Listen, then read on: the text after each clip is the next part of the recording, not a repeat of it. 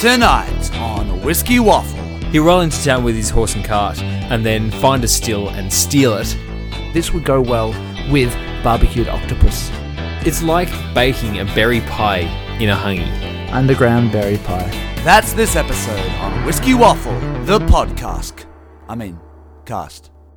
Welcome, welcome to the Whiskey Waffle podcast. Now, welcome, welcome to the Whiskey Waffle. No. no, let's let's just let's just say it with our normal voice. Go for it, Ted. Welcome, welcome to the Whiskey Waffle podcast. That's more like it. episode. 32. My name is Nick, My name is Ted. and we are two Tassie boys who don't mind a drop of the old amber stuff, and in fact, we talk about it for um multiple minutes. Nicholas, Each you, month. you made bef- before we came on mic. Hmm. You made me promise that we would be concise tonight. Oh yeah, yeah. Enough waffle, enough waffle. I've got to edit this episode ready to go out for our monthly release.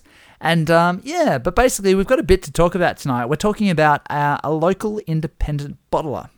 Ooh, that sounds interesting. Yeah, so a guy that we know quite well. His name is Brett Steele. Brett Steele. Yeah, that's how we say it to him all the time. And um, yeah, he's produced the Spirit Thief brand. So we've got a few Spirit Thief bottles that we're going to waffle about. Sounds like a good plan to me. We'll do a review. We'll certainly stick in a few silly games. Um, and we're also going to hear from Brett Steele himself later on this episode. Sounds fantastic. I, I, I, w- I would say that it was a um, good afternoon with Brett Steele, but by the end of it, I didn't really remember much. So. Yeah, yeah, this is true. Um, one of us had to be driving, and that was me on this occasion. So, And um, it was not me. yes, And I sampled much of the whiskey. and we recorded much of his waffle. this is the reason that I've got a lot of editing to do, and we need to keep it concise. I feel like I made some really good points there, though. I'm not sure what they were. But That will uh, that will remain to be seen, Teddy boy. that will remain to be seen. Uh, before we go on, though, we actually have a review. Ooh. I get excited every time we get a new review because um, um, reviews are like my chest hairs. I don't have many, but I treasure the ones that I do. Yep, few and far between. Indeed, indeed. So um, this is from Clinton Seagull. Great name. Seagull, as in seagull. Ah, ah, I'm a seagull. Yes. Yeah, okay. Indeed, and it is a five star review. Ah, um, earlier on this month or late last month because I'm not sure if it's American or the Australian uh, date system. mm. Um, but he says this great discourse, down to earth diatribe.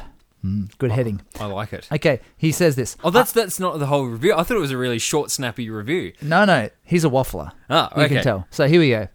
I'm only writing this review as I laughed out loud as the seagull squawked during Ted's discussion on triple distilling. A rare treat. Seriously, a well produced podcast. Great audio quality that I can listen to while barking with the wind whistling, unless they're on tour at a local Tasmania distillery. True. True. Um, yeah, blame the Tasmanian distillers. Um, he goes on to say, great local flavour covering Tasmanian and mainland Australian distilleries. I tune in as they cover the whiskies that I drink or might drink, and not the high end or inaccessible whiskey slash whiskey that Mark Gillespie discusses. Hey, that's, Hey. that's, the, that's the nicest thing. Sticking it to the man. I love that. Um, he also says, I had to try bourbon due to their statement, all bourbon tastes like bourbon. I don't quite agree. They do taste different, but I absolutely understand the sentiment and prefer to try whiskey every time. oh, fantastic. Yeah. Um, and he also said, I listen at 1.5 speed, otherwise I laugh too much, and they do not sound like they've had a few. um, great that is a monthly episode. Keep up the good banter. Oh, do do we need to introduce the seagull to our pantheon of um of birds of avian friends? Because. We, we've already got the carrier pigeon. Maybe we need to make it a little sidekick. The Mm. uh, the seagull. Uh, the carrier pigeon's little brother. Yep. like it a lot. Thank you very much, Clinton Seagull. And um, I think that all those points are very, very fair. Indeed. Anyway, shall we um waffle at 1.5 speed on to the next segment? All right, let's go.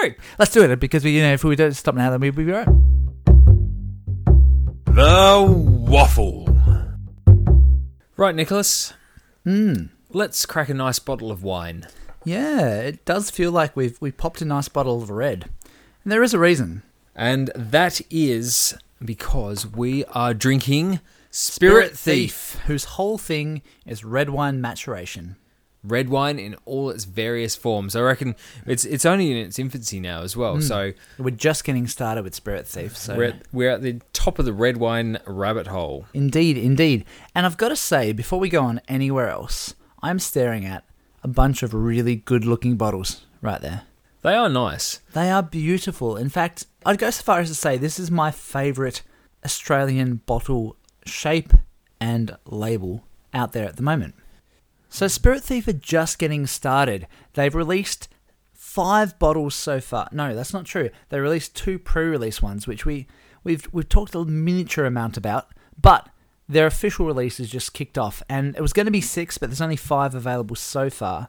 Um, and Ted and I have tried a few of them. We have indeed. Well, And we actually, own I've, three of them. I've I've tried a lot of them.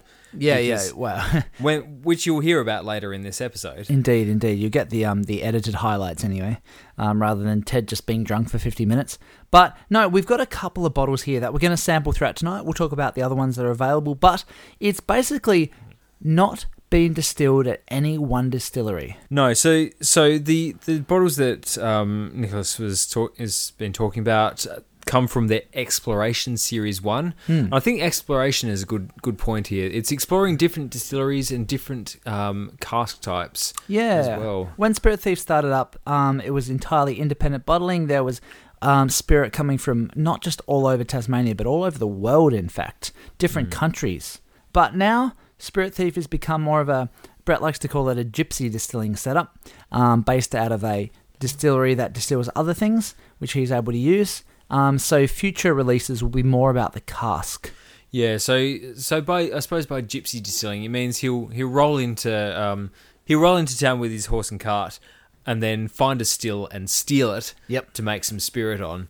Yeah, yeah. Or he'll trade it for some um, berries that he's foraged. Yeah, He's he's uh previous in a previous incarnation they've made uh, some spirit at Belgrove Distillery. Um, but more recently, he's been camped out at White Label Distillery. Indeed, indeed. So that's some of the ones that are going to be coming up. But for today, we're going to talk about five different spirits, five different barrel types, and we're going to taste three of them. So let's not muck around, Ted. Let's get stuck in with number one, which is the highest percentage of all. Good times as well. Nicholas, do tell. This one's yours. So This one's mine. Yeah, it's been distilled at Adams Distillery up in the north of the state, and it's been stuck in a big, old, heavy Shiraz cask. Oof.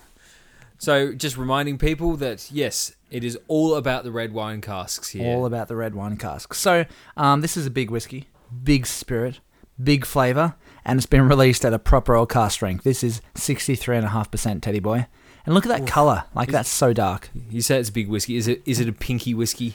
Um, I, it's certainly been made by a pinky, Adam Pinkard to be precise.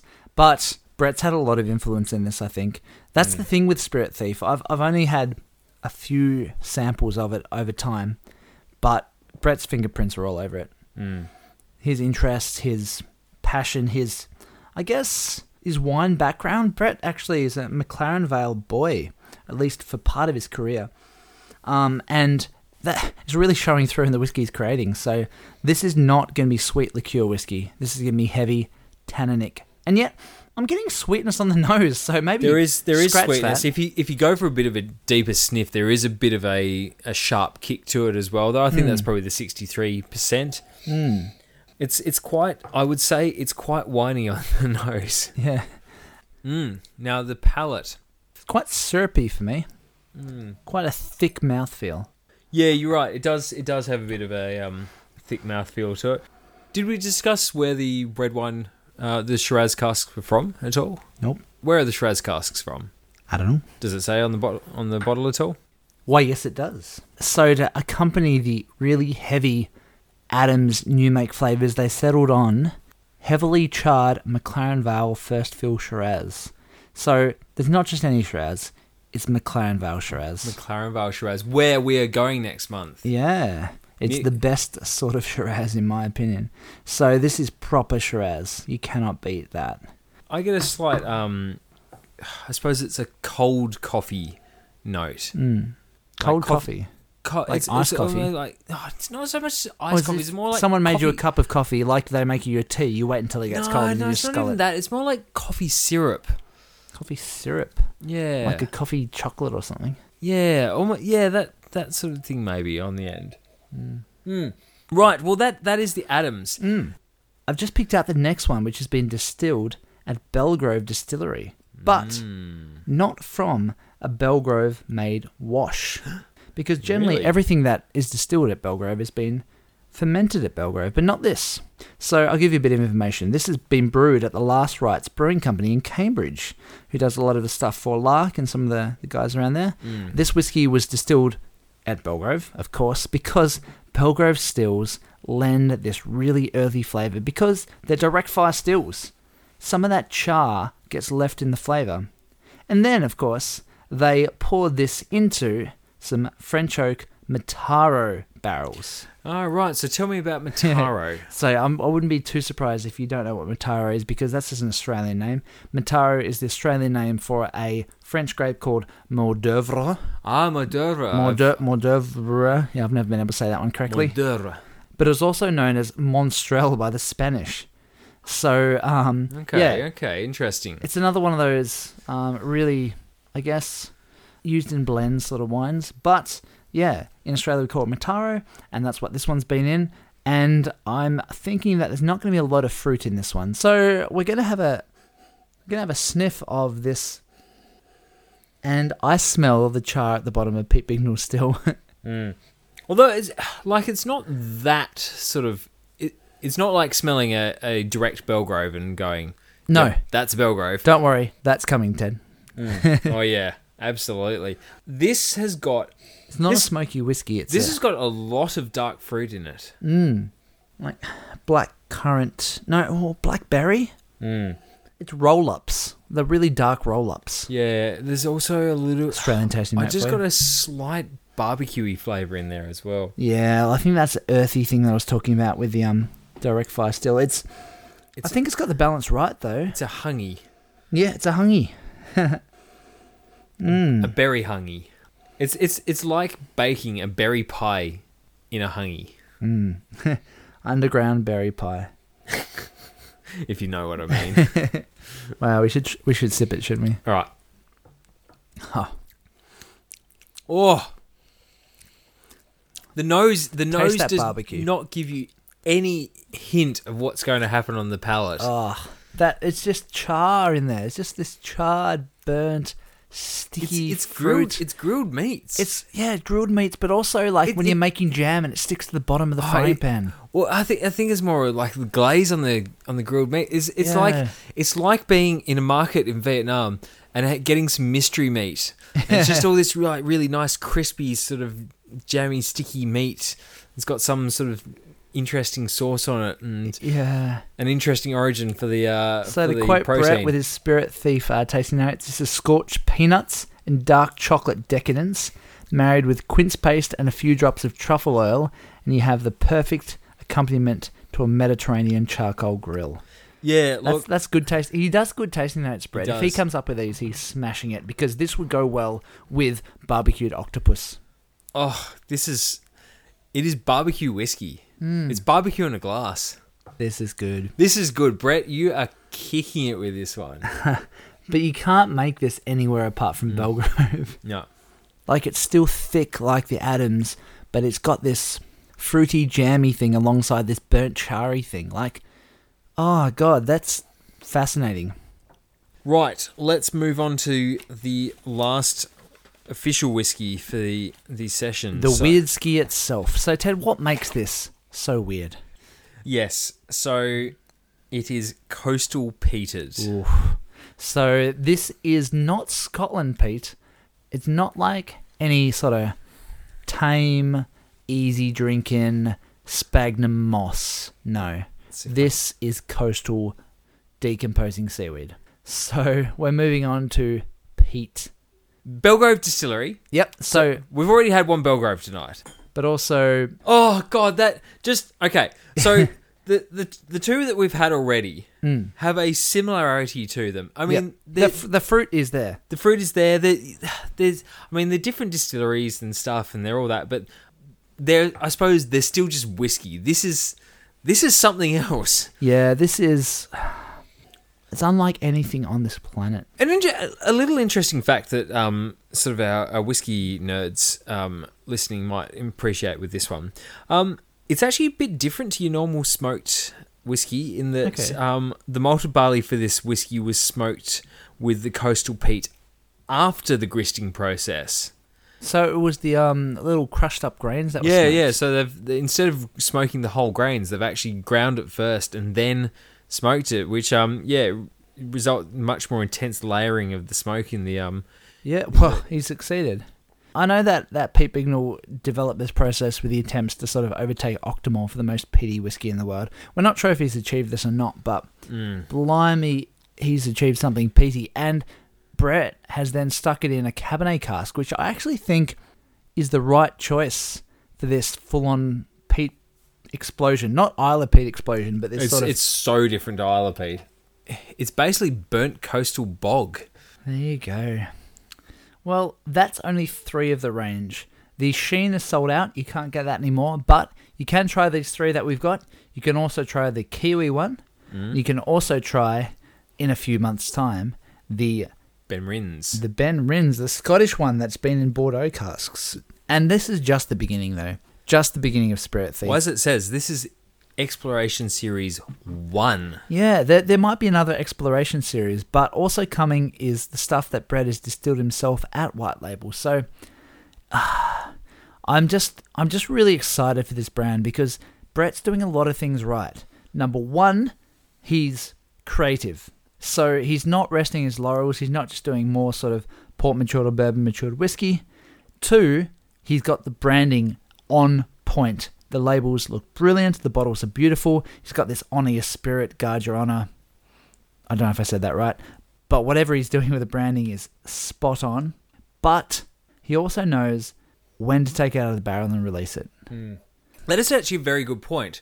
Sometimes you get these whiskies in in Australia. You get these whiskies that, like, possibly for monetary reasons or mm-hmm. whatever, they've just they're not quite right. No. Whereas these these are really really right. Yep.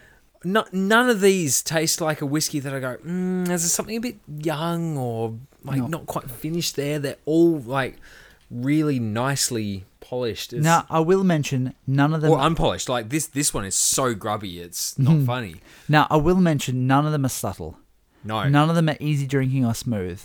These are flavor bombs in a glass. If so, if you're someone who dislikes peat smoke, the Belgrove, the the Belgrove coastal peated, you will intensely loathe.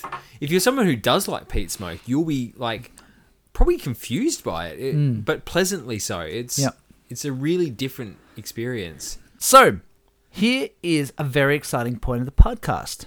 We are actually going to offer a giveaway of an extra dram of one of our Spirit Thief bottles for any of our Patreon subscribers.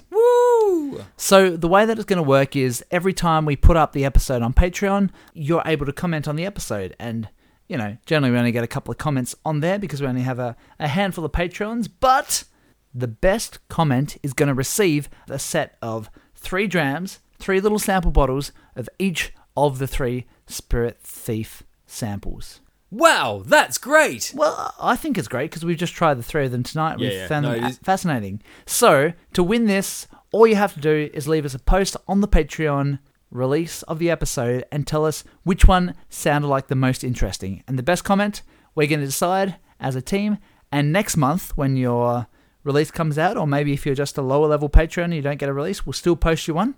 Might need to tell us your address. We'll still post you the set of three. So make a really good comment and we'll pick one of them. Yeah, and look, this is a great opportunity to join as well. If you if you haven't joined yet, please please have a look at the different uh, tier levels that we've got. Um, if you're sort of first time listening to Whiskey Waffle, or you've been listening for a while and just sort of considering, come jump on our Patreon um, and have a look. We've got some great things on offer. Um, lower levels get access to the uh, some of the lower levels get access to the faints which is our extras sort of bit for the podcast. Um, higher levels get um, sent some drams, like they get sent the review dram, or if you go even higher, you get something extra nice on the side. So yeah, if if you if you feel that you're able to spare a bit of coin, um, come jump on the Patreon, um, and yeah, join join the community. Come and come and have a chat on the Patreon app with us. That's where we that's where we want to be sort of talking to our Patreon followers through. Yeah, yeah, that's certainly something that we're going to aim towards. And maybe in future months, we'll do some more giveaways for our Patreon peoples. here's how it went down. Mm. I went online. Well, no. Okay. Start off. Ted got drunk. The whiskey.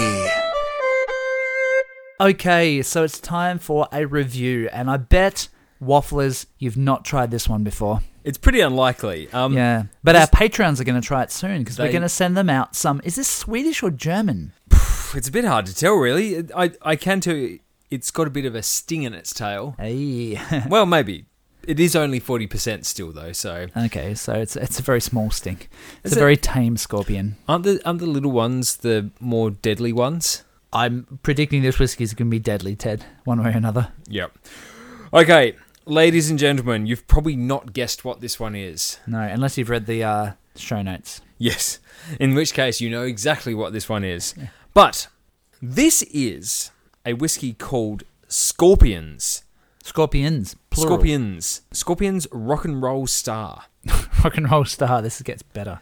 Now, I bet you can't guess what sort of cask this has been in. Um, snake wine cask. No, They age in glass. snake wine cask. Mm. That'd be interesting. And nor has it been in scorpion wine. No. No, this this is an odd one. This has been in cherry casks. Cherry casks. Well, cherry cherry wine casks to be Ah, I exact. see. So, it's initially been in ex bourbon, So it's finished in cherry wine. then finished in German cherry wine. German cherry wine. I don't know even, what what even is German cherry wine. Well, it's a type of wine that's made with cherries and made in Germany. Do you reckon they make it in the Black Forest? Mm, yeah, is that maybe. like is it is it connected to Black Forest cake somehow? Surely. Surely, surely. Um, so ex bourbon finished in German cherry wine and Spanish Montilla, Oloroso sherry casks. Right, okay. There's, there's a bit of sherry and a bit of cherry. Kind of the way it looks. From what I understand, this is um, a Mackmyra origin whiskey. So Mhm. produced They by the by the Swedish maker Mackmyra. Yep. I think for a German uh, whiskey club. Oh, okay. So- do they do they get together after midnight and dance to uh, drum and bass music? Look, I'm going to say yes. In in the absence of any other information, I am going to say yes to that one. Or are they more sort of a village people style club? or maybe Rammstein, I don't know. Yeah, possibly more like Rammstein. Yeah. Well, so we have a whiskey called Scorpions, distilled in Sweden, aged in Germany, and using cherry wine casks. That is a combination that I don't think we've found in any other bottle ever or ever will.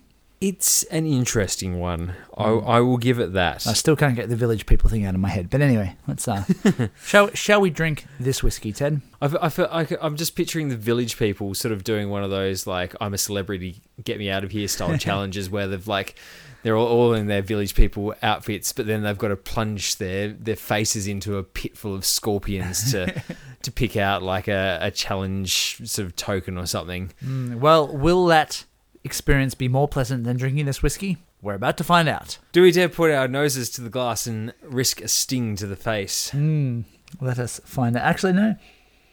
I mean, it's there's a bit of booze floating off there, which is concerning, seeing it's only forty percent. But it's it's actually eased off. Like this is the thing. Like Ted pours the glass, we turn the microphones on, then we waffle for ages, and all that initial volatiles is gone by the time we drink the whiskey. It's actually can really recommend it. Mm, it's Waffling is a good thing.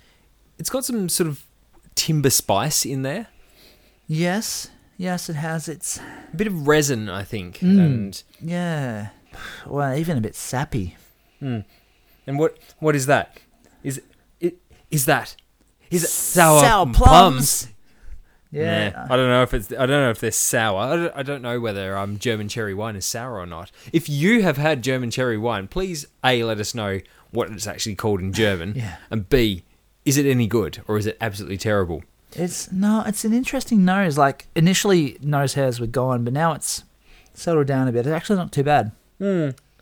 As I said, it's it's that sort of spiced fruit sort of Mm. thing going on. Okay, Shall we shall we have a little taste? we shall. The nose is it's got potential. Let's see where it goes. Yeah, right. There it is. Not much, not much on the front, apart from just this sort of bright, alcoholy sort of thing. Yeah, yeah. Um, but that wood spice, that oak spice that you talk about, is present initially. Yeah. But um, what do you get in the finish, Ted? Well, I I can only assume that it's plums. I'm going with Demazin. Do you remember Demazin, Ted? Yeah, takes me back to the days. It is cherry flavored medicine. Yeah, it is a bit actually. It's Mm. I mean, you know, the definition of medicine is something that makes you better, and whiskey generally does make me better. So, um, cherry medicine is probably a very accurate description of this. But when you're using it as a tasting note, mm, yeah, it's not my, it's not bringing back wonderful memories from my childhood. it's not medicinal in the way that like an Islay dram is medicinal. It's No, it's nothing like medicine-y. that. It's not like band aids. It's um, it is literally like cough syrup that you drink as a kid. Not, it's not that bad. No, That's- it's not. that's It's not harsh. that bad. You, I think, I think you're. Uh, It's no, underselling I'm, it a bit. I'm not. I'm not comparing it. I'm using it as a tasting note. It's it tastes a bit like cough syrup, mm. but there's more to it than that. Sore throat syrup, for example. it's a fairly uh, narrow whiskey. yeah, It's it's it's fair. It, in terms of its texture, it's not it's not sort of a thick and oily one. It's more No. of a bright and um, zingy sort of one. yeah. Do you get all that sort of wood spice at the initial palate that I'm talking about? It's not so much the initial palate. I get it more towards the end. Mm, well, that's where I'm getting all the cherries. Mm. Oh yeah, I suppose on that initial, yeah, it's kind of sweet and bright. It's a bit of a contradiction because when you first try it, that sweetness is all you get. But then, the more you drink of it, you don't notice the sweetness as much. The sweetness. The sweetness, yeah. Maybe that's it. no, but you start. I well, I start noticing that tannin stuff more. The more I'm drinking it, it's like you, you eat a spicy dish that's not spicy on the first few mouthfuls, but the more you eat, the more it builds up. Mm. So now I'm getting more tannin and more. It's not even tannin. It's like it's like white oak, like a fresh oak. Yeah, and then the the black forest comes in over the over the top.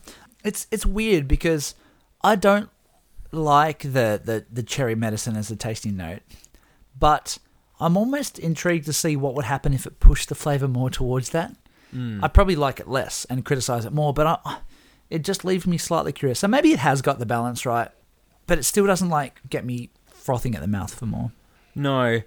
What do you reckon if it had a bit more alcohol to it? I actually think it might be worse.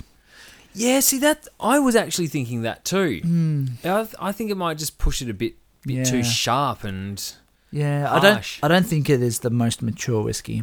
no, it would be interesting to know how old it is. Well, it doesn't have an Actually, age statement, which indicates no. it's probably not uh, an older. And it's for a fan Drop. club, so you, you it's not sort of like a whiskey club style fan club. These guys seem a bit more rock and roll about it. A bit more leather shorts, yeah. Yeah. As a um, club release, I think this makes a bit more sense because it it's got that kind of kooky sort of like oh That novelty. yeah a bit more novelty factor. It's Mm. sort of let's let's uh, try this and we'll release it to our um our club members and they can go oh yes this is a kind of interesting one but Mm. hmm Yeah, well, it is certainly unique. it is It is. It is. In fact, it's more than unique. Oh. It's. It's. It's. No. It's unique, Ted. It's unique. it is I suppose we should give it a mark, shouldn't we, Ted? Mm. indeed right. I think the scorpion is a bit spiky, Mm-hmm. a bit prickly for my for my tastes, and I'm not Scuttly. I'm not I'm not quite sure exactly sort of the merits of uh, cherry wine Mm. uh, casking. It, it remains a, a, a rich seam to be explored further, but Mm. in this case, I think I'm going to go a solid two. Yeah, it's a two for me as well, which might be a reflection of the whiskey or it might be a reflection of our palates. But yeah, I, I it's probably not something that you or I would seek out every day. But maybe maybe some of our patrons who get this sent to them in the mail, they might really like it. Or they might think it's a one star whiskey. Let us know in the Patreon comments or let us know on social media. Mm. I think I think next next month we should balance this out a bit with something. Yeah, Um, let's send something real good next month. All right, well there you go, Scorpions. Scorpions, the sequel to the horror movie Scorpion. Cleon for for all, all his many flaws.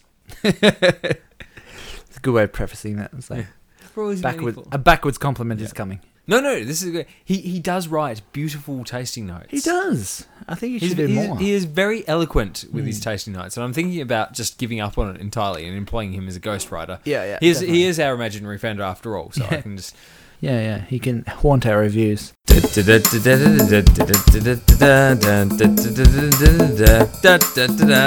Drum in the box. Oh, I'm enjoying what I'm smelling, Ted. Why, thank you. Hmm. No, I'm, I'm too far away from you to uh, be smelling your wonderful natural odor. No, I've got a, a glass in my hand. It's been filled by a dram in the box. Drum in the box. It's not too late to re-record the intro. No, um, so we've got a, a, a sample sent in to us from friend of the pod, Cleon. Imaginary friend of the pod, Cleon. Yeah, yeah, that's it. And he um he's been keen for us to try a couple of his samples that he sent in. So we thought what we do is we'd record us trying one on air. Cleon, baby, this one's for you. Yeah, I'd say live on air. It's live currently, but Although, actually, By the this time one's anyone for, else this one's to for it. us. So yeah, it is for us. It is for us, and um, it's a distillery that we have a lot of time for. We're, we're actually going to he- have even more time for them soon. Well, Yeah. ho- no, hopefully they're going to have some time for us. That is the plan. So this is a South Australian distillery from the Fleurieu Peninsula. Funnily enough, called. Fleurieu Distillery. Hmm. And um, yeah, we certainly have plans to attend said distillery It's in actu- April this year. Yeah, it's actually a long and long and tragic uh, tale. Um, We're about so- a year later than we anticipated. pretty much precisely a year late. Hmm. Last year in April, we were meant to go visit Gareth and Angela. at Fleurieu, and unfortunately, COVID happened, Yes, that happened to a lot of people last year, so I'm told. and it ruined our whiskey trip. It did, it did. So obviously we we make light of the situation. A lot of people had a lot of more serious things happen, but yeah, basically we we did miss out on the chance to go to Fleurieu Distillery, so we're going to make up for it in spades. Or, or clubs or diamonds or hearts, whichever comes first. I reckon it'll go straight to our hearts, actually. Mm. But let's chat about the dram that Cleon has sent us. Okay, so this one is the Cartoon Love, and Or I have co- cotton louvre, if you can understand Cleon's writing. Cle- Cleon's handwriting is um, imaginary at best. So Yeah, indeed. Yeah, so have you got some I info about this I one, have Ted? got info about this. So, distillers Angela and Gareth Andrews explain the quirky backstory involving two peated barrels, Popeye and Olive. Sometimes love is found in the strangest of places. The chance meeting of a one eyed, muscle bound sailor with a waif of a girl the shape of a toothpick sparked a truly. I can't, I can't do it, Nick. He's got to say it. A truly, what is that, Ted? A truly, uh, what does it start with a U? A truly unique. How unique is it, Ted? Is it truly unique? It's not falsely uh, unique. Ugh. It's not. It's not like halfway unique. Sparked a truly unique relationship. Thank you, Gareth. Thank you, Angela. You have made my night. Popeye and Olive were two Pete. I don't want to go anymore. That's it. The trip's off. Trips off. Popeye and Olive were two peated whiskey barrels filled on the same day and named after these two cartoon characters. There is never any guarantee the whiskey from barrels named after couples will end up in the same bottle. Sometimes, though, there is that certain magic, and the whiskey from Popeye and Olive certainly had this for us. And as Celine Dion so aptly puts it, if you're truly in go on. love, you're not in love, you're in love. Um. Yeah. So, what are you getting on the nose of this cartoon love, truly unique whiskey? Ashes and dead things now. No, it's it's not a really peaty nose though, is it? No, but it is. We must make the point that it is peaty. Mm. It does. It does have um, peated barley in it. So, Yeah. No, that's it. But it's it's got this sort of salty coastal thing going on. well, which- it's interesting you say that because Fleurieu is a truly maritime um, distillery. oh, they, are. They're on right. this little peninsula right on the coast. They are right on the coast. I, I and I 100% believe, although we haven't been there yet, but I 100% believe that that does influence their flavour because other Fleurieus I've tasted have, have a don't similar nose. think that this is. It's not. It's not a like a Vorlin. It's not an Ardbeg. No. It's not a Laphroaig. If we're going to go something, I think it's pro- possibly more of a um, Bruichladdich or a Bunnahabhain. Bruichladdich or Bunnahabhain, yeah. Some of their whiskies I've thought more Bunnahabhain and some I've thought more Bruichladdich. The bottle I own downstairs, the message in a bottle, I think is more Bunna. This is more Bruichladdich for me, but it's still really nice on the nose. I think I think the nose has got these really sort of delicious sticky prunes and um, um and raisins. But undercut by this sort of sulphury edge as well. yeah, um, Yeah. or, or, or salty or That's Mm. that's the uh, sulfite preservative on the um on the uh, dried fruit. Yeah, well, that's why it balances so well. Mm. No, it's it's it's a nice nose. So let's let's have a sip and see what we think. Mm. Oh, okay. That's Oh. really interesting. That's that's got a really nice salty. The first hit is beautiful, but it actually dies away to something a bit more bitter. Like it's Mm. maybe it's too salty, maybe on the finish. I think I think the correct description for it is marine. Yeah, yeah. I think it's got seaweed in it. Yeah, um, it is. It it almost it, it starts really nice for me, but it tails off almost a bit much. Like a for me, it's a mermaid. I'm really enjoying what's up top, but the, the further down it gets is a bit fishy. Oh dear. Has it got quite a long tail? It does, but it's it's a bit scaly. Yeah, I'm not sure about that finish. Okay, I don't mind it. For some reason, it makes me think of green bottles to- tossed in the ocean waves. Well, it did come in a, a little green sample bottle that could yeah, influence maybe your thinking. it. It's interesting. It's intriguing. I like it though. I, I, I actually think that the fresh the freshness and the, the greenness and the, the the the salty sea elements of it yeah. work quite nicely together. Yeah. I, th- I think I think it's got it's one of those whiskies that's got a really sort of distinctive split between the um the nose and Oh, the it certainly the does. I really like the nose, but I, I think I can leave rather than take the palate. Okay.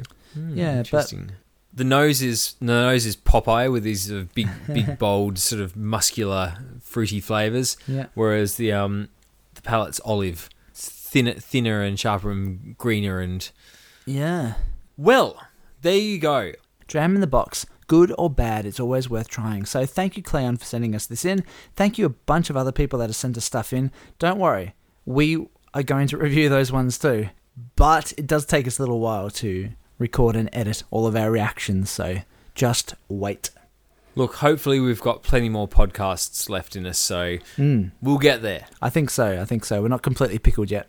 But anyway, if you have, well, if you've had a Fleurieu, if you want to tell us what your favourite Fleurieu, Fleurieu is, um, before we head over there, Mm. um, and if you have any questions for us to ask um, Gareth and Angela, please send us a carrier pigeon Now's or your chance. get on the socials. Let us know. When Brett sent this to me, he uh, he sent a little personalised note I didn't get one of these. on a on official Spirit Thief uh, note paper. It says, "Cheers, Ted. She's a wild one, as you know, but we love her." Brett, Well, then, that might be why it's a weird ski, because she's a wild one. she is a wild one. Oh, Oh. baby, baby, she's a wild one. She's a Belgrove distillery Ba ba ba ba ba ba ba ba. in a Cabernet Sauvignon French oak cask finish. She's coastal peated. Bow, bow, bow. Forty-eight percent. Yeah, okay, you, need to, you need to know when to quit when you're ahead, Ted. Yeah. Waffle, waffle, waffling with. We were recently lucky enough to go and visit Brett Steele at Spirit Thief HQ. Although, is it really a headquarters if you're a gypsy distiller?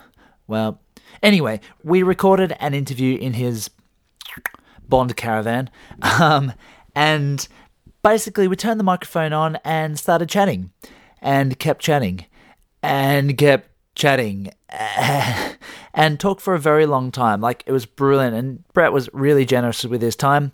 Um, but rather than presenting the whole interview, I'm just going to give you a little bit of a greatest hits compilation, if you will. You can hear the whole interview.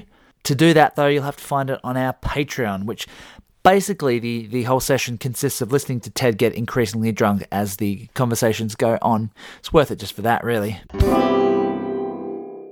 So I'm waffling with today. We are in the Spirit Thief Bond store with Spirit Thief founder Brett Steele, the um probably the first gypsy distiller in Tasmanian whiskey history, and yeah, we're going to have a bit of a chat about his product today. So thank you very much for having us here today, Brett. Oh, my pleasure, Nick. Thanks for coming down and uh, and visiting us on your um, sojourn around Tasmania. No worries.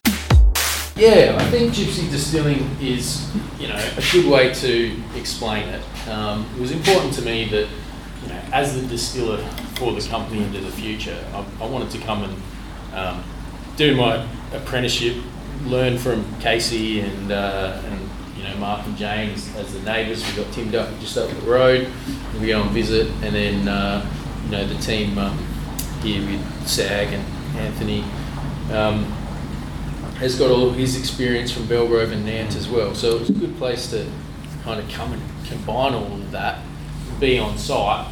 And we haven't ruled out um, by any stretch of the imagination building our own distillery down down the line. But for the time being, it is a really great place to be able to jump in, do all the R and D, have full access to an 1800 litre um, Yeah. wash steel and spirit steel as an 800, do all the experiments and have um, you know that capacity for mentoring and, and talking to the Overeems when we need to, um, to try and jump in with actual whiskey before worrying about you know building the distillery in, in its own right. So yeah, so the thing you know the thing um, for us really and our challenge is transitioning out of uh, being an independent bottler and working with other collaborators and other distilleries. And uh, that's what I'm calling the, um, the exploration series for us now. So we had our pilot casks, we've got our independent bottlings with um, Shene and Adams and Belgrove, Yep. New Zealand Whiskey Collection, and, uh, and Benrinnes over, Yeah. in, over in Scotland. So they're all um, a series of six that'll be out over the next, you know, short period of time, the end of this year and the start of next year. Yep. And that's really being what's allowed us to, you know, kind of explore these different wine varietals, how much flavour difference there is, um, and where we go, where we go from here. But um, tell us about the tell us about the casks because you're, you're staying away from the sort of the major food groups, the bourbons, ports, and sherries. Yeah, well, really, the, the this all started um, back in 2015 when myself and Jared and Ian, the, the two uh, original co-founders, three of us were interested in doing Tasmanian spirit in a different way to what we were seeing with all the, the other distilleries at the time, ports and sherries. And so my background was in wine and from outside McLaren Vale, and I had a, a good winemaker um, friend who I grew up with, and we did vintage together up in the Redland, uh, up in the Riverland. Yep. And um, I spoke to him about what casks he, he had available, and then knowing the strength of some of the richness of that Shiraz and, and Grenache um, Cabernets that, that we grew up with, we started talking a little bit more about what it was that the winemakers were, were looking for their, uh, their casks and the, the fine grain and the oak. And so the first experiment was French oak Tempranillo and American oak Shiraz, and and to find out does it actually work compared to um, going down the uh, the traditional line of the Tawny and, and Aperas. And uh, yeah, we were happy with the results. So then it was a matter of what can we do after this. So back at that time in 2017, 2018, we um, started talking with, with Shene, and so that was a chance to do a double distillation um, with Shene at the time rather than their triple distilled. Yeah, That definitely. um, you know they're familiar with with Mackie, so their double distilled went into our French oak Grenache casks, um, which I'm keen to give you guys a, a try of if, if you're, yeah, you're yeah. ready for one of these. Oh, good, if, if you insist. There's a lot of talk that there's no difference between the wines. When whiskey industry uses wine casks, we tend to just talk about ex-red wine casks, Yeah, right? yeah. But you guys had a chance a moment ago to try the French oak Tempranillo. This is now trying a, a French oak Grenache. They've both been heavily charred, and yes, the distillery spirit um, is slightly different. Yeah. But we also believe and think that there is a generous amount of difference in what's actually going on with, Nose the, is completely with, different. This with the is wood and with the flavour aromas. zingier and um, bright. So, yeah, and because this was, you know, early days, we didn't get um, a chance to experiment then with toasting and charring in the way that we are now, how fine the grain is. So, look at that.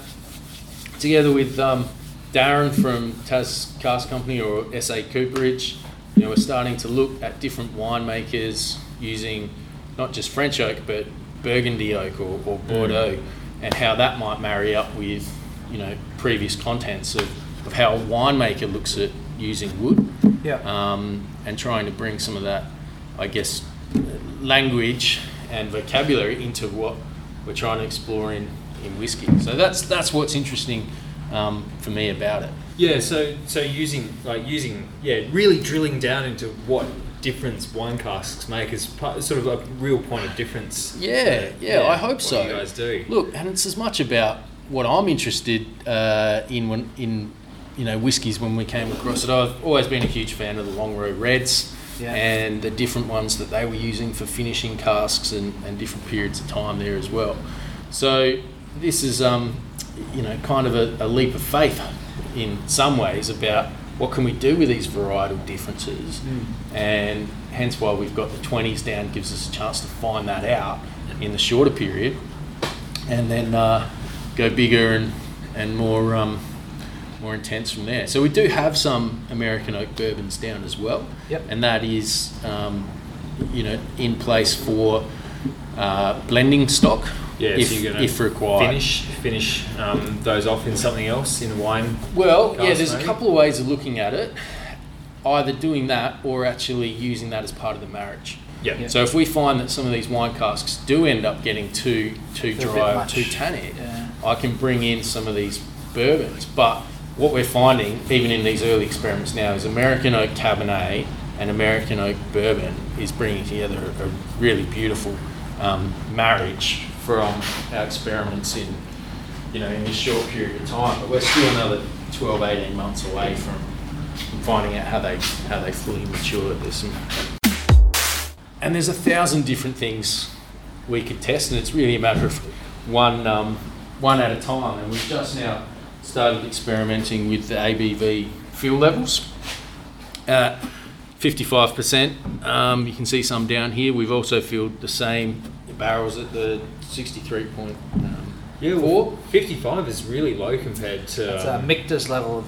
yeah, that's Yeah. something I don't think really anyone, particularly in Australia, does at the moment. Like, Yeah, well, again, this has really come out of the wine industry. And um, Rod, who uh, works with me, is kind of my operations manager and comes from the wine background. We've been looking at how sugar is extracted um, from the oak over over time, and there is a, a big, you know, discussion to be had about whether that 63.4 has just been lifted out of Scotland uh, over over time, and that suits you know their climate because those ABVs are, are dropping Drop, with yeah. a 20 year you know maturation or so you're going to be coming coming down. But there's a big argument to be had that at 55% fill if our temperature and humidity is increasing the ABV level at the end of and maturation that you're actually driving more more flavor and, and more sugar from from the wood out of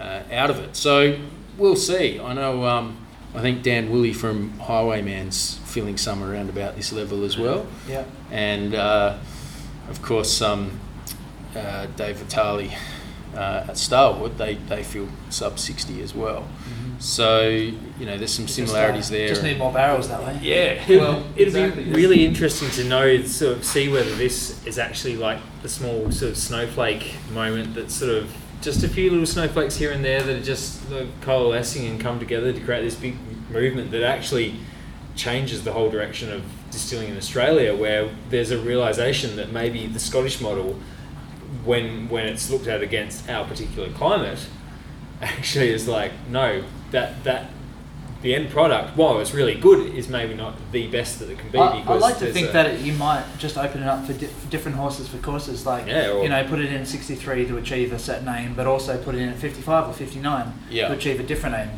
And it's a theory at this stage, and uh, like all of these uh, hypotheses, we just test it and, and find out. But um, It's, uh, it's, it's immortalised in come, audio it's now, come, so yeah, it's, you have to say, I was right in a few years' I suppose it, the biggest question that's going to be on everyone's li- lips, Yeah. particularly our um, listeners, is when are we going to see the um, and the, the, people will really resonate with this one. When are we going to see the um, Australian goon cask? yeah. Well, I think The cans uh, into foil for two years. yeah, yeah, yeah, exactly. We're just going to need to get the um, the old clothesline uh, Yeah, spinning, exactly. spinning around, and that can be the launch party.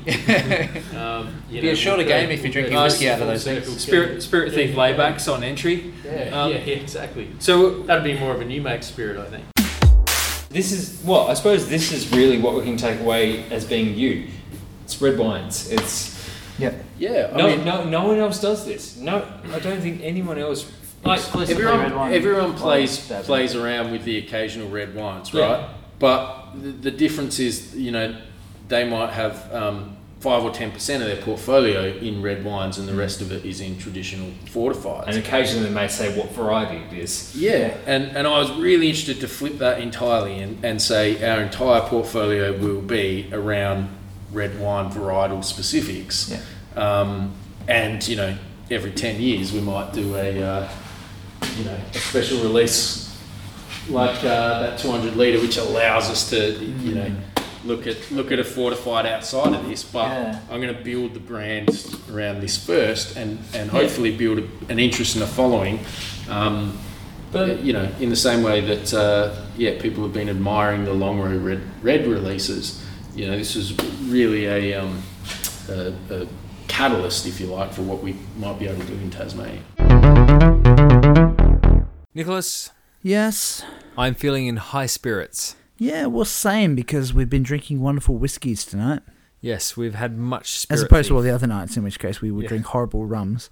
No, we've been drinking wonderful whiskies yet again. Mm. Look, tell you what, Brett Steele is a bloody good bloke. He's smashing it at the moment. I just can't wait to see what his actual gypsy distilled white label does. Mm, it'll be interesting to see, yeah, how it, how it comes out and how it sort of, I suppose, contrasts. So it's almost like a house style one compared Yeah. to the. Well, you can't different- you can't recreate Belgrave, can you? No. Now, Now, don't forget that uh, we will be giving away three samples of the Spirit Thief. yeah, one of Um, each. one of each of the ones that we possess. So, uh, if you want to get your mitts on one of those, uh, leave us a comment on our Patreon um, site and tell us uh, which one sounded the most interesting and why. And the best answer will um, will net you those samples. Indeed, indeed. I'm pretty excited about giving stuff away, but I'm more excited about really just including our patrons in something a bit special. So, yeah, I I'd love to get more comments just from just from those people and letting us know exactly what's going on in their heads when they listen to the pod. Yeah, look, it's it's been a good good evening. We've I've I've appreciated the drams that we've drunk. Mm. I think there's been some good good stuff in there. Although, I suppose our our review whiskey this this uh, this time was interesting, wasn't it? It was Well, how many uh, cherry wine um, Swedish distilled whiskies have you tried before, Ted? one. Yeah, this one. Yeah, yeah, exactly. So you've got to try it once. it's it's been a it's been a good session of it. But now it is time to come to an end. The time has come uh, for us to wave and say goodbye. We're tired and sleepy and rubbing Wanting- our head. Wanting our beds. It's time to take ourselves off to bed. Oh yeah, and see what see tomorrow. what tomorrow brings. Whiskey, Whiskey. whiskey. Ba dum dum. Bop. There's been a lot of singing in this episode, I think. Yeah, yeah, yeah. But not enough Enid Blyton until the very end. Ted's nodding his head in approval, or nodding his head in approval. Oh well. Good night, big ears. Yeah, and a good night, little yellow car. Thank you. right, well, that's e- enough of the uh, naughty references. Indeed, Um, indeed, yeah. good night, Nicholas. It's been an excellent evening once again. Mm. Keep on waffling, everyone. And good night.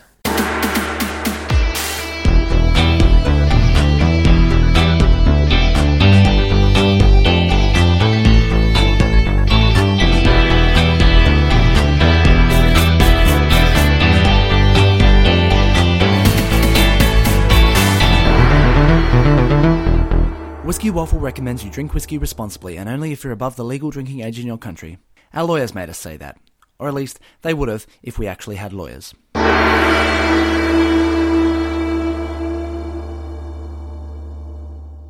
Sparked a truly. I can't, I can't do it, Nick. He's got to say it. A truly. What is that, Ted? A truly uh, what? Does it start with a U? Yeah. A truly unique. How unique is it, Ted? Is it truly unique? It's not falsely unique. It's not. It's not like halfway unique. It's part of truly unique relationship.